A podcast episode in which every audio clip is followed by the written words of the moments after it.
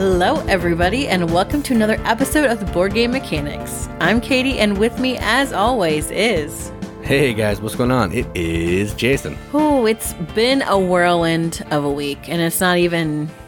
I'm not even halfway through all the activities that we have for this week. Yeah, I mean, the weekend starts getting a little crazier, I think. For you. Kind of crazy for me too, I guess, but yeah. Yeah, it's just like um everyone was like, "Okay, we're doing nothing. We're doing nothing. Okay, we're doing a few things.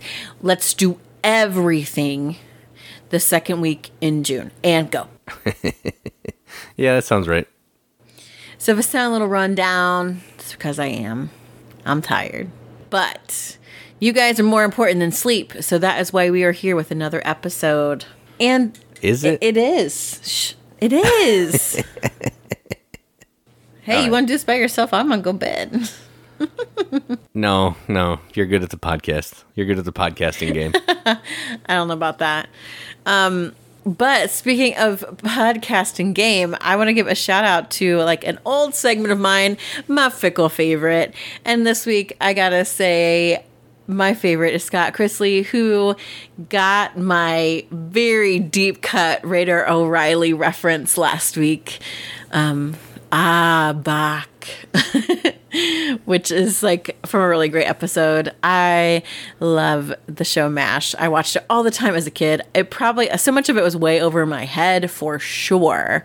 Um, but I feel like I'm I'm so sarcastic because of Alan Alda's character as Hawkeye Pierce because I watched that during my formative years. yeah, it's a, it's a good show, but you have an old soul, so this the, you like this show makes sense. That's true. Jason always tells me I'm 80 on the inside, so it's not saying you're old Scott, but that you responded to my old soul. so that's my fickle favorite. I haven't given a fickle favorite shout out in a while. If you want to be my fickle favorite, I'd be happy to shout you out. If you haven't um, posted on our Facebook page or in our riv- our hashtag the riveted group on Facebook, um, because I I don't get the Instagrams or the Twitters. Um, but if you post there and you've never posted before, I will totes shout you out as my fickle favorite because I am fickle like that.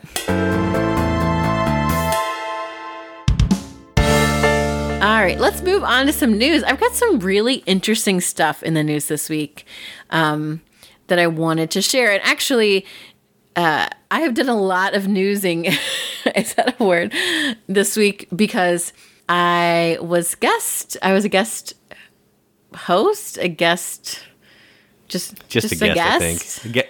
Guest panelist. How that's a good. that? That's a good one. I was a panelist, a guest panelist on another show, Board Game Rundown. They're all right. We like them. Yeah, we try not to not to boost their ego too And- much, but right. yeah, they're okay. Um, and I gave news there too. So I'm like, oh crap, I don't because I care about the people who listen. I don't want to give the same thing twice. So I had to come up with all new news just for you guys. So the first one I want to talk about is one that really intrigues me.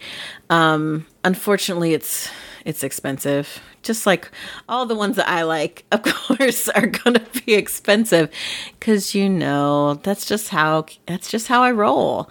I Jason tells me I'm bougie all the time. Because it's true. Uh, it's it's not true completely.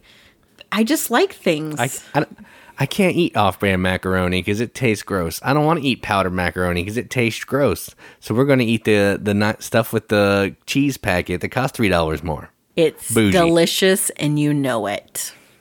I'll eat the powdered macaroni, but I don't want to eat it all the time. It's okay sometimes. Next time, powder macaroni time. Well, it's not going to be off brand though. Let me tell you, it's got to be Kraft or nothing.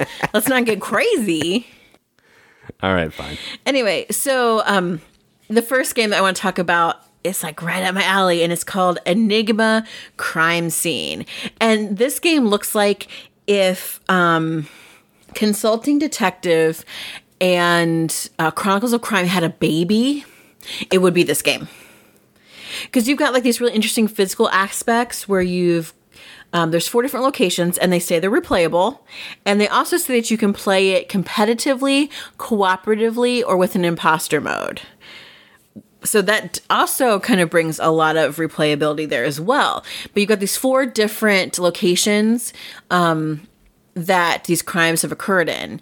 And so then you get like physical stuff like newspapers and maps, um, like a monocle to like examine stuff with, um, suspect cards and fingerprints, and like even like a board to like um, put your suspects up there and like like they always do on all of the crime shows.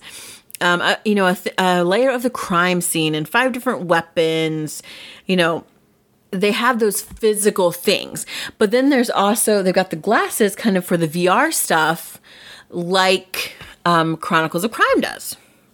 So it's like this neat kind of deduction detective um, story that's got all these different elements to it, both physical and virtual, which I think is kind of cool.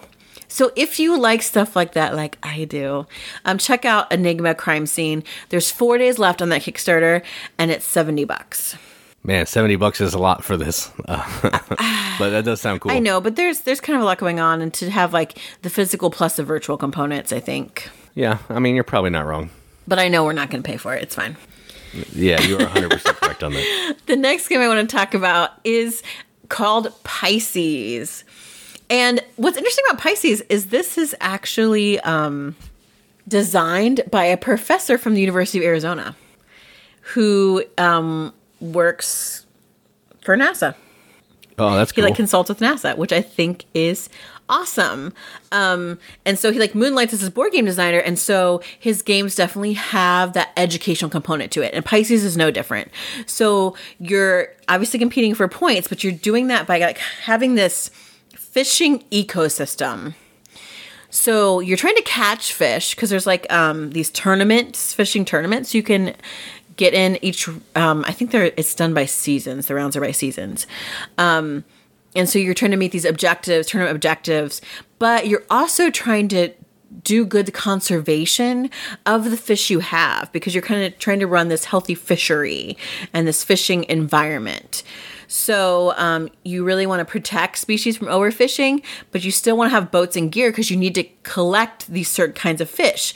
And um, the availability of fish kind of changes with the rounds because species are going through life cycles and you know different times of year there are more they're more abundant or not or if they get overfished then it's really harder to get the ones you need at different times.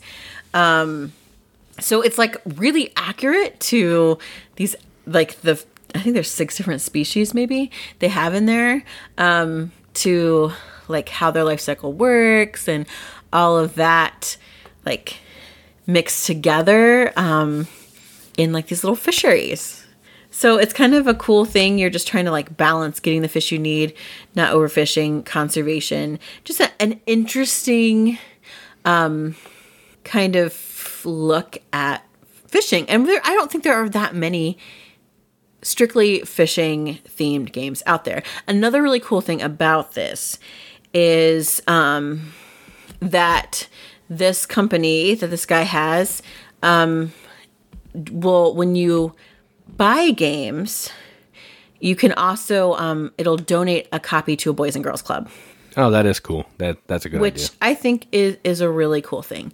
Um, so if you like fish, if you're interested in kind of that conservation, I was trying to think of what the main mechanics are of this. I know I I, I'm actually just surprised that this guy works for NASA and didn't design a space game.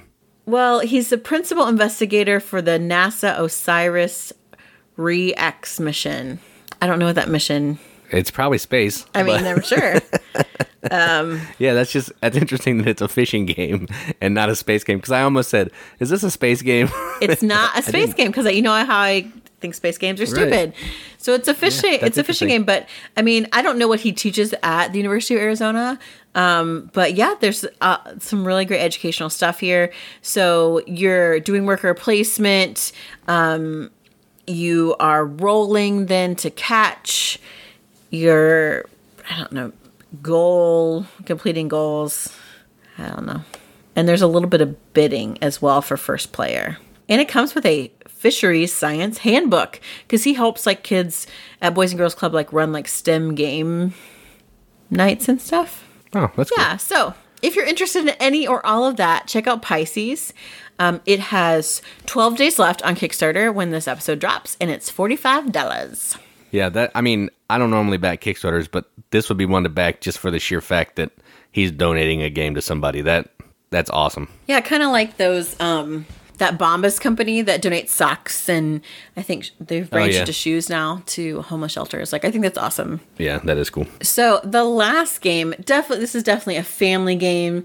Um and the cool thing about this one, it was actually created um, with working with the Field Museum of Chicago. And this game is called Fossil Canyon. It's by Polymath Play. Um, another kind of educational game about dinosaurs.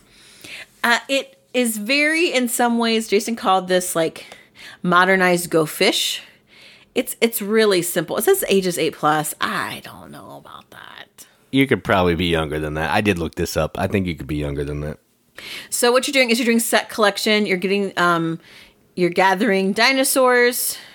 Um, you, you dig through this pile um, to find fossils to complete your skeleton. You can trade with other players to get the missing fossils you need. Once you complete the skeleton, you actually then um, build physically build like puzzle pieces onto your museum with um, the fossils that you have collected and you get points for those fossils because those fossils are going to bring you in most visitors and the most visitors to your museum wins.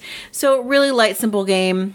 Um, they've got all kinds of information on the cards that's like really educational like shows you a drawing of the skeleton gives you kind of a, a reconstruction of what the dinosaur might look like if it you know based on what we know about it.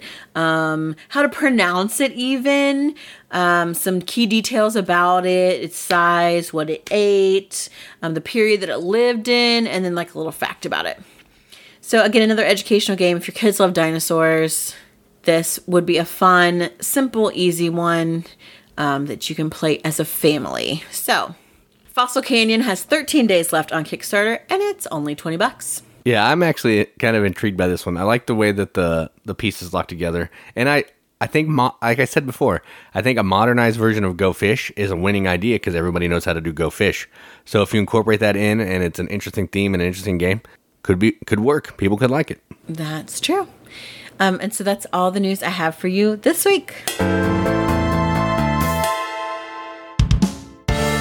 All right, so let's move into some games played. So, um, Katie and I played a game that I reviewed and I didn't particularly care for, uh, but I gave it another shot with Katie because I wanted to trade it and see if she liked it. And that game is called Red Rising. So, Red Rising is the newest game from Stonemaier. It's based on a book series of the same name by Pierce Brown, I think is the, the author. Look at that. I know books. What? And uh, what you're doing in this game is it has the theme of the book, which I don't I'm, I don't know the book. I don't know what the theme is, but it's probably dystopia. Mm-hmm. The reds are trying to become golds, ascend the the ladder of classes. I think that's what the goal is. I don't really know, but that's what I pieced together.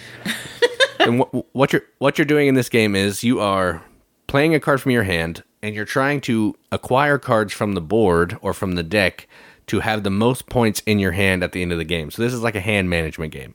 All the cards have a base point value, but they also have some additional point values that you can get if you have maybe a certain other color with it. If your hand is all different colors, if you have a certain specific card like a person, it could add 30 points. If you have a token, a whole bunch of different kinds of conditions that could give you a whole pile of points. So you're trying to play, but get the cards you need, and you're also using the actions on the board that are going to move your little fleet token up, which is going to score you points, give you helium, which is like a resource of the game. Go to the institute, which is a little area control deal, and you're just trying to score the most points in the most efficient way that you can. Um, I, I haven't. It's people said it's like Fantasy Realms. I've never played that, but it feels a lot like Lost Cities to me, which I have played um, that kind of you're, you're taking putting a card down and hoping if you want it your opponent doesn't take it that kind of thing so before i say what i think of the two player our two player game this time what did you think of this game on your first play I actually really liked it. Um, I like the idea of like trying to set up not really an engine, but like play cards that play off of each other and try to get get the get the most out of the cards that you have. And I love again multi-card use, which that's all over the place and you're really making these agonizing decisions of do I lay this down to get what this card gives me or do I keep it for these in-game points? Um, can I get the conditions for these in-game points? If I lay this down, could I possibly get it back while also like dealing with the tracks on the board? Uh, I really enjoyed it. I would be interested to play it with more people. I could see where it might be hard, like almost like a, a not quite well balanced deck builder that if it if they're not made well enough to work together, if you don't get the right cards out, um, you could have a more difficult time. Um, but on first play, I I really enjoyed myself. Yeah, so I've played it at three and I've played it at two. Um, so that's not a big difference. But the three player play, I didn't like at all because none of the cards that went with any other cards that happened to come out seemed to go together. Um, just there, it was harder to build the engine. I felt in that game. But when we played it at two players, I felt like I was getting cards that kind of worked together, and less cards were moving around. So I actually could have had a chance if I played a card down on the board to maybe pick it up again if it was a card that I actually wanted. So I, I don't know. I think I liked it at two player. I don't I don't know if I necessarily need more people moving the cards around in this instance. And maybe because in the two player one I had a little better engine that happened in my hand and I actually got some points as opposed to no points like in the three player game. So yeah, I don't know. I liked it better at two. I still don't know if it's like my favorite game of all time, but it's not it wasn't bad. Yeah, I'd like to I mean I definitely want to play more player counts to see like how that works the distribution of cards and what's out there. I felt like it was really difficult to get stuff that had been banished back in, which you kind of need to be able to do that when so many cards require um, like specifically named other cards to really work, and and they really are. There's like one of that card, and that's it, uh, which does make it very difficult. Um, so I'd like to give it some more plays. Again, this is kind of like my wheelhouse, and I I did pretty well on that first place, so that always makes me feel better about a game anyway. Yeah, that's true. You um, beat me handedly. That's that's that's putting it nicely for sure. Yeah, I don't want to talk about it anymore. uh, so the next game we played, this was my third time playing it. Katie's first time, and it was called Tidal Blades. Um, so Tidal Blades is effectively a worker placement game where you're trying to go out and acquire different kinds of dice to use them in challenges and to fight monsters to basically score the most points at the end of the game. Um, it kind of has. We played with the expansion this time, which was the first time I've played with the expansion, and your first time playing, period. And the expansion adds kind of like a corruption element, kind of like the corruption track in Lords of Waterdeep, where if you have too much of it, you can lose some points and all that kind of thing. But the spaces are amazing. So it's that kind of like I can go here now, get some amazing stuff, but maybe lose some points at the end of the game. We'll risk it and see what happens.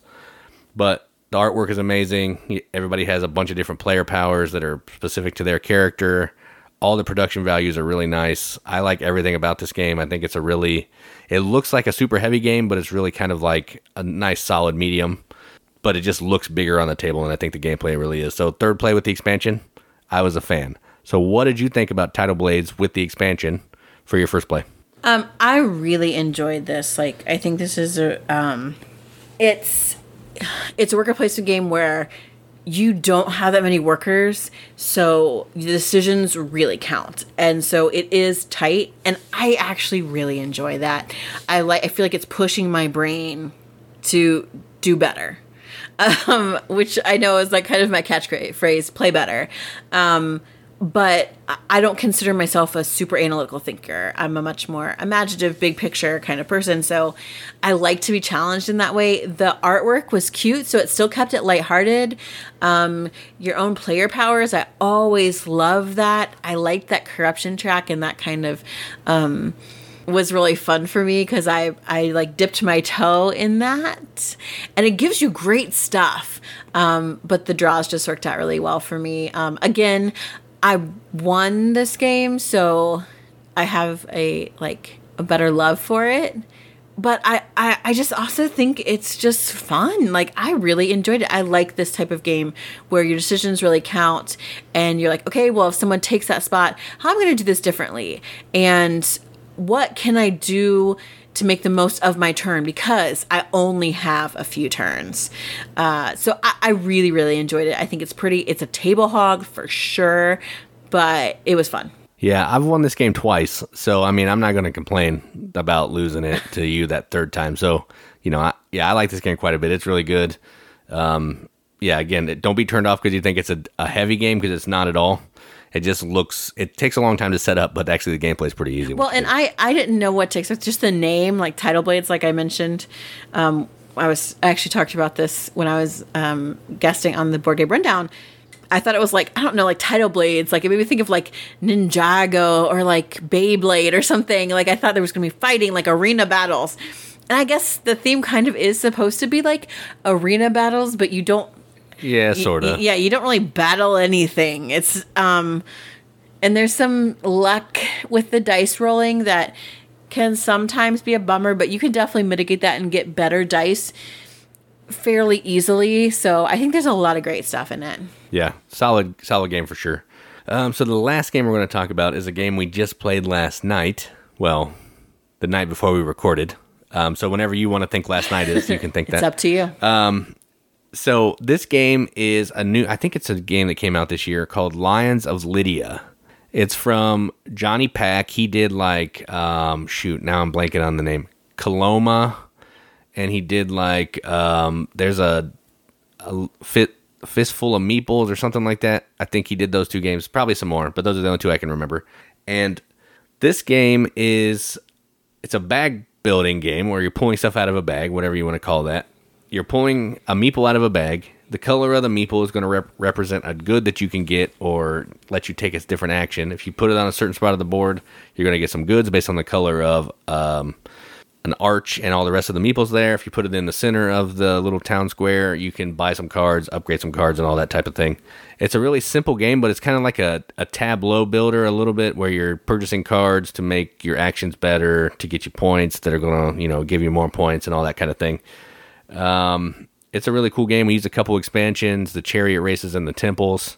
They just gave it a little bit more pizzazz and a little bit more fun. So, uh, what did you think of Lines Um, of so this did come out this year, so look at us with the new hotness. This 2021 game. oh yeah. Well, not uh, Well, not I- us. I mean, it's not us.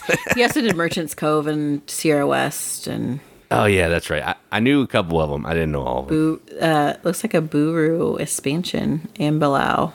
Oh yeah, we did play that one. That was the one with the little boat. So a lot of stuff that Glenmore too, and I like this game again. Um, I kind of have a soft spot for it because I think I won.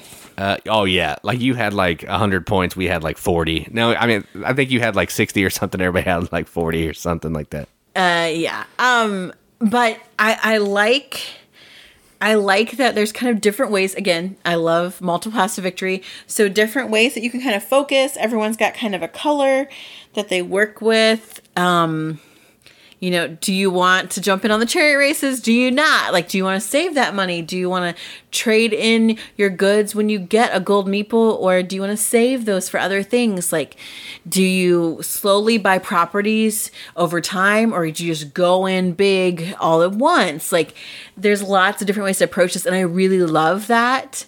Um, I feel like the bag building is like super minimal because you only ever have four meatballs Yeah, it's just a randomizer. That's all yeah it is. i think you could even do without that but I, I like then that you're you're buying properties that then give you these different powers and so like balancing those to again maximize like your in-game points um deciding which ones you're going to upgrade to make the most of it so that oh if if this in-game condition is that i need i get six points for every two of this resource i better be trying to get that resource. Like i i like that. I like having those goals um kind of having that set out for you. So i thought it was really fun. Again it's it's definitely my my type of game um and i won so i made feel good about it Yeah, this this is another game that I didn't really know a ton about. I thought it was something else, and then we started playing. I was like, oh yeah, this is way different than what I thought. But then as we were playing it, it reminded me of the game Hadara, which I mm-hmm. said because the colors, the way you're buying the the different properties that are going to give you special actions and abilities and stuff, it just felt kind of like that. But it's not the same at all. It just had that same feeling to me. But yeah, I enjoyed it. It was it was a simple ish game, not super light, but not heavy by any stretch of the imagination. Right. Nice, solid middle middleweight game that anybody could play as long as you know you've played maybe a Euro game before. You'll have no problem picking this one up. So yeah, I, I enjoyed it. Quite Yeah, it's a bit. almost like Hadara Light. Like if you like lessen some of the mechanics. Um, not that it's like simple, but that you don't have like oh these other tracks and things to be to be worrying about. Like it's simple collecting goods and then buying things with them. Yep, that's it. Collecting goods, spending goods. that's what you're doing. yeah, it's a good game. All right, so those are three of the games we played, and now we're going to move into the feature for the week. So you know how I love to have controversial topics where people just get mad at us and um, decide never listen to us again. This could be one of those things. I hope. Uh, I don't know. This one doesn't seem too controversial. Okay, maybe not. Um, but I wanted to kind of piggyback off of what I discussed a little bit on the board game rundown. Uh, this is not me like shamelessly plugging myself because they do like a video kind of version of a podcast, and I hate watching myself on a screen.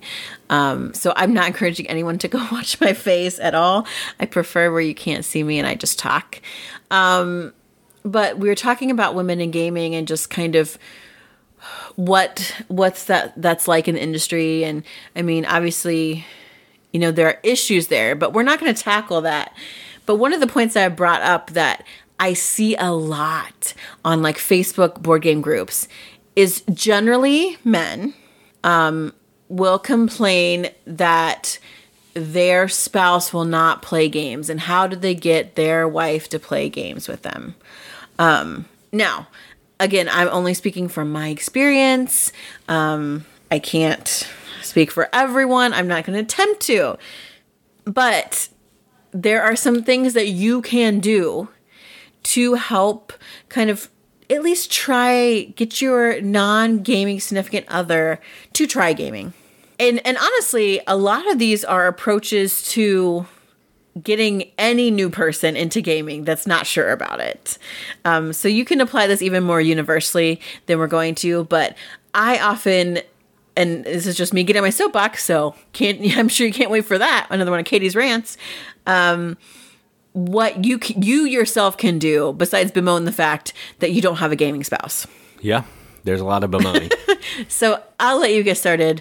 I'll save my soapbox for later. All right, so one of the things that I always hear is, you know, from some people who are, we'll say, a significant other who their spou- spouse wants them to learn a game is they have to sit at the table while the other person learns the game, and then they have to get taught the game. So, what I would say is, if you would like to maybe encourage your significant other to play a game with you, know the game ahead of time. So you're not she's not she or he is not sitting at the table um, playing on their phone while you're reading through a rule book because nobody wants to do that. I don't even want to do that, and I know how to play games. So if you're going to teach me a game, know the game ahead of time. That's just what I think needs to be done. But especially if you're trying to entice somebody into playing a game, you want to get to playing the game quicker.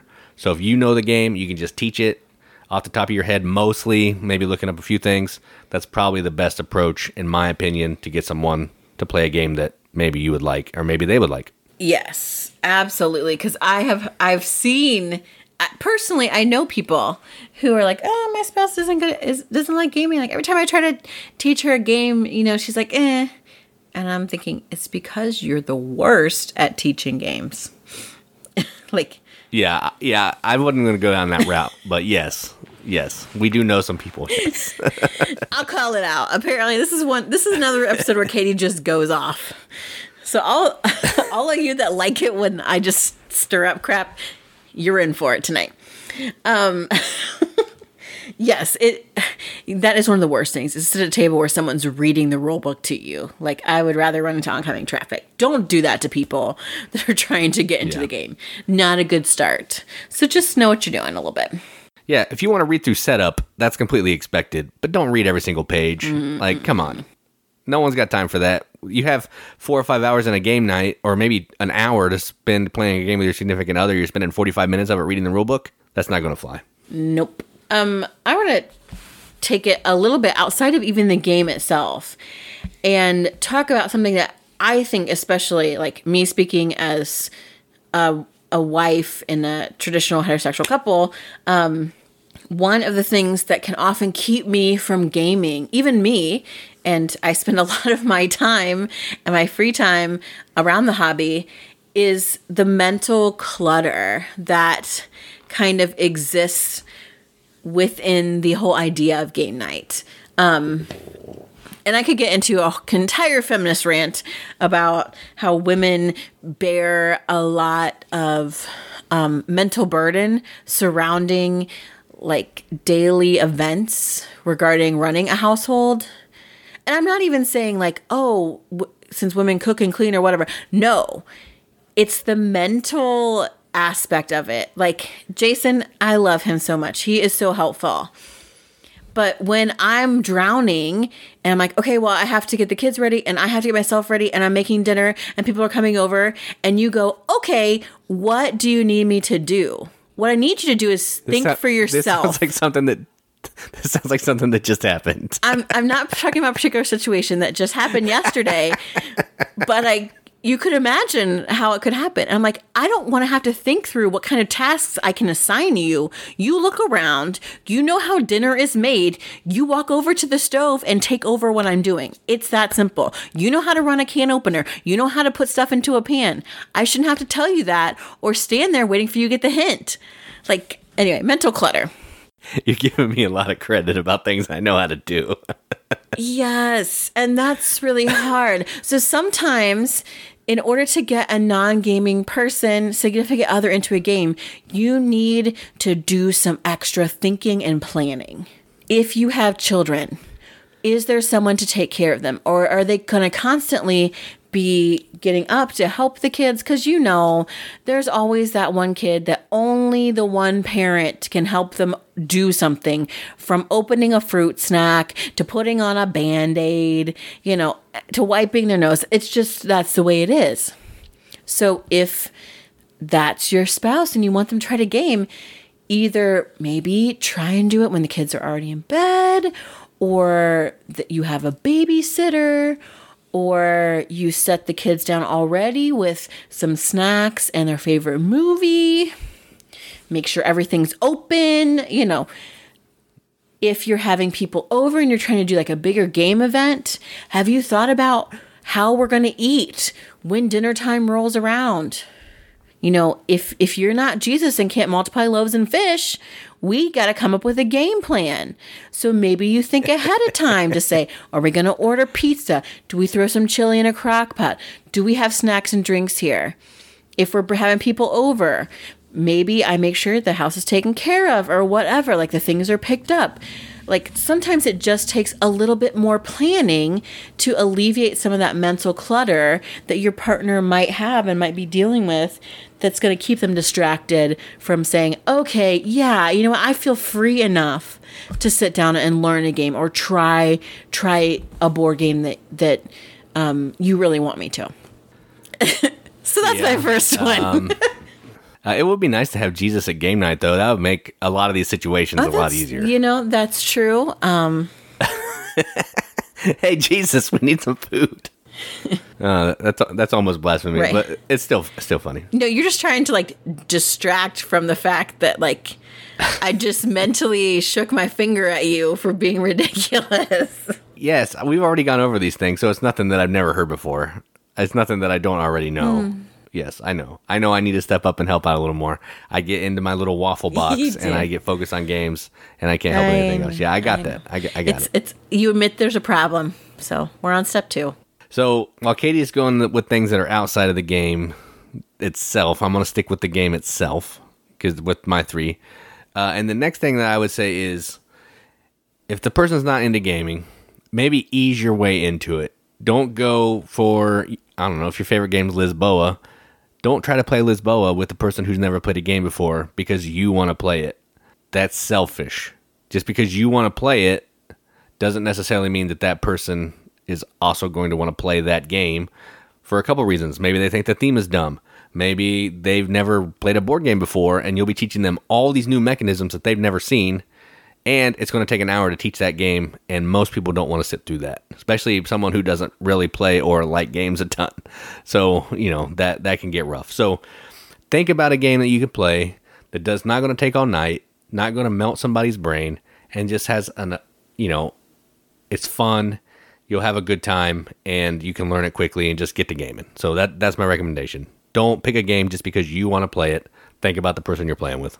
Yeah, and uh, I guess I'll kind of piggyback on that um, by saying some another way to to really think about someone else and what what kind of things might get them into gaming with you is letting them pick the game. Like I, the, I have um, my sister and my sister's sister in law, like a few people that, or even um, some of my friends from high school. They don't really play games, but they'll say, "Oh yeah, let's have a board game night," and I'm like, "Okay." So uh, you know, I'll try out the usual kind of casual games, and then I'll often say, "Hey, why don't you just go back to my game room and look around?" and pick out a game that looks good to you. Um, generally, especially in our game collection, they're not going to pick like the boring, ugly ones like Lisboa. Most of them. right. So they're going to be drawn to lighter ones like the Takenokos and the Tokaidos and the um, Parks, you know, those kind of things. Um, but letting someone else pick the game, then they're having agency. They have a buy in. These are all, you know, words I use with my students. Um, so they feel like, oh, I'm interested in learning this game. Or if you're out at a game store and you've drugged them there unwillingly, if they're interested in a game, maybe you want to jump on that. Or or maybe that's too overwhelming for them, but you know that they like I don't know, My Little Pony, or they like birds because they're mentally unstable, or they like dinosaurs, or whatever then go with that theme, those kind of things that they like. So that kind of goes back to, you know, Jason's point like if you enjoy war games, good for you. That doesn't mean that your non-gaming spouse is like, "Yeah, that let's let's get out some Warhammer." No, probably not. Um and and by letting them kind of decide where they jump in with either a theme that they super love. Like they love cats. Like there's a bajillion freaking games with cats that you could probably find one that would be interesting enough to you that they're like, oh my gosh, look at these cute kitties. Yeah, let's play this game. Or whatever it is they love. If they love like macabre stuff, like let's get out the bloody inn or let's play Bring Out Your Dead. Like those are ways that you can get people who are not interested in games by allowing them to kind of move that way and and that's that's not just for a spouse like um i had a coworker who she was like, "Oh yeah, I'm having some some of my kids over, her adult children, and some friends, and we're thinking about a board game. You know, what would you recommend?" And I'm thinking, "Oh crap!" Like, because she didn't play anything. Um, but I had a I had a couple Bob Ross um, Funko Pops on my desk, and she I know she liked Bob Ross, and I said, "Well, you know, there's a there's a Bob Ross board game at Target." She's like, "Really?" I said, "Yeah, it's it's real easy to learn. I can let you borrow it." Um, so she borrowed it and loved it. And then she's like, Oh, do you have any more games that you like? And she said, Well, I was looking up games, and there's this game, I think it's called Viticulture. It's about wine, and we have a wine club. And I'm like, Okay, well, I mean, that's a little bit harder. But if you guys want to learn, you know, I can let you borrow it or, you know, I could tell you where you can find it if you want to try and learn that. And I could give you some links to some videos or something. And she and her friends learned it and they really enjoyed it. That was way, way, way out of their comfort zone. They were so new to gaming, obviously, but it was a theme they really enjoyed. And so, because they were so psyched about the theme, they were willing to go all in on the learning. Um, and, and that's a great way, again, to approach your non-game significant other. If they are super psyched about Shakespeare, pulling out a game about Shakespeare is going to help them, you know, deal with some of the rules and learning new, um, new board, new game techniques or mechanics, um, in order to get to play something that they think is really fun. So yes, I, in in addition to getting something they enjoy, do that by letting them pick the game itself or dictate the theme. Yeah, and if you play Warhammer, your spouse is probably not going to want to play with you because I'm sure you're a peach to play oh, with. Come on. So, uh, sorry, Warhammer. Don't play people. Warhammer with them. No, I'm not sorry. I'm not. They don't sorry. listen to us anyway. That's true. They don't. All right, so the last one I want to talk about is one that we have some friends, and sometimes this happens, and just don't just don't do this. Let people play their own game. So the last one is when you're playing, introducing the person to games, and you're playing the game. Let them play the game for themselves. Let them take the actions they want to take. Let them go to the places they want to play. Go. Let them play the cards they want to play. Who cares if it's not a smart play? Who cares if you wouldn't play like that? It's not about you. It's about them having fun and enjoying the game and learning the game. It doesn't matter if you would play that card. Matter of fact, I could care less if you would play that card. It's not your game, it's their turn. They can play whatever card they want to play. Don't tell them where to go. Don't point to the board and say, you should go here because you'll get 12, 13 points. Don't do that. That's not cool. If you want to say, hey, here's some options, you know, you can do one of these 12 things, you can say that, but don't point to them down a specific path. No one wants to have you play their game for them. That's not fun. Don't do it. So, when you're going to play the game, after they learn the game, let them play the game. So that's my last one. Yeah, I mean that ticks me off real bad, but that's because I've got like control issues and a rebellious streak a mile wide.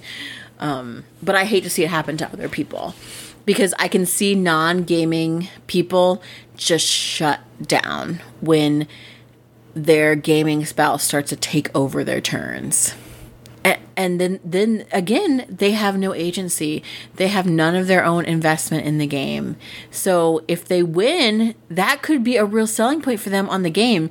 But if you told them what to do they don't feel like they actually won. Yeah. You won the game. Right. Absolutely. Um, and my last one is kind of going back to the outside of the game itself. Um, sometimes you need to and i mentioned this before you need to plan. And some of that planning might involving involve finding a convenient time for the other person. So maybe you are like oh yeah you know i just i finished work the kids are in bed i'm so ready to play a board game. Your spouse might not feel the same way. Maybe once the kids are in bed they're like oh my gosh i just want to sit here with a glass of wine and and be in silence. Or i want to read a book or I, you know, I've got laundry to catch up on, or whatever else work to do still. Um, and just kind of trying to figure out where in their day or even in their week is a good time for them to say, okay, I feel ready to learn something new. I feel open. Um, I'm I'm ready to like to challenge myself, which some people need to build up to. And for them, that's the issue with board gaming is like, oh, I need I got to learn something new. Inherently learning involves vulnerability. And which seems strange when you talk about something like learning a board game, but it means admitting you don't know how to do something, you're relying on someone else to teach it to you, and you have to be often willing to make mistakes and willing to lose. And some people just can't handle that at any given moment. So you might need to think about, plan ahead what kind of time they would be in the right mind frame to tackle a new, a new game. Uh, this might even be that you start taking care of some of that mental clutter or physical clutter or, you know, um, errands on the to do list or something, just so they can come to it like, okay, I've got this take off my plate. I've got some extra time. Yeah, let's do something new. Or if you treat me like crap all day, um, I might not be inclined to play a game with you. I might say, suck it. I'm gonna sit here and you know play on my phone. Um, so there can be a lot of things just outside of the board game itself that you can do to help encourage your non-gaming spouse to be like, all right, let's try something new. Let's learn a board game together. Let's spend time together. Um, I'm willing to learn. I'm willing to make mistakes um, because they know that you're you're going to encourage them. You're not going to belittle them for their mistakes. You're not going to yell booyah and throw the cards down when you win. I mean, that's good sportsmanship anyway, so I don't feel like I have to get into that. But um, sometimes it's just finding when is the best time to approach them and say, hey, let's do you want to try this game with me yeah uh timing is tough it that's that's a tough one for sure oh especially when you have you know busy lives work kids families, hobbies. It's it's tough. It's definitely tough. Yeah. Um, so none of this is is necessarily, you know, like a, oh, get yourselves together. But I also feel like a lot of people post on Facebook or other comments and just like, oh, I wish I had a board gaming spouse. Like, oh, they just don't get it. I'm like, maybe the problem is you. Um, like, and I mean, I'm sure that goes back to my philosophy: play better. Um, so it's be better, and and maybe they still won't be a gamer, um, and maybe it'll only be a casual thing. Uh, but I think the hobby is a great thing to get into at, at any level, even if it's just that kind of superficial. We're going to play games with grandma on holidays and the kids, or we're going to have a family game night and, you know, we play Go Fish or Clue or whatever. Um, there's something to be said for getting around a table, something that's not d- a screen, um, and just having interactions with people you care about. Yeah, I agree. I would much rather play board games with someone than like a video game or something because you can do a little bit more chatting and it's it's nice. I don't like to chat really during board games, but it is a possibility. Uh, the rest of us will chat. Jason will just sit there and absorb the conversation while he plans his next move. I'll chime in with you know occasional sentence or two, but that's about it.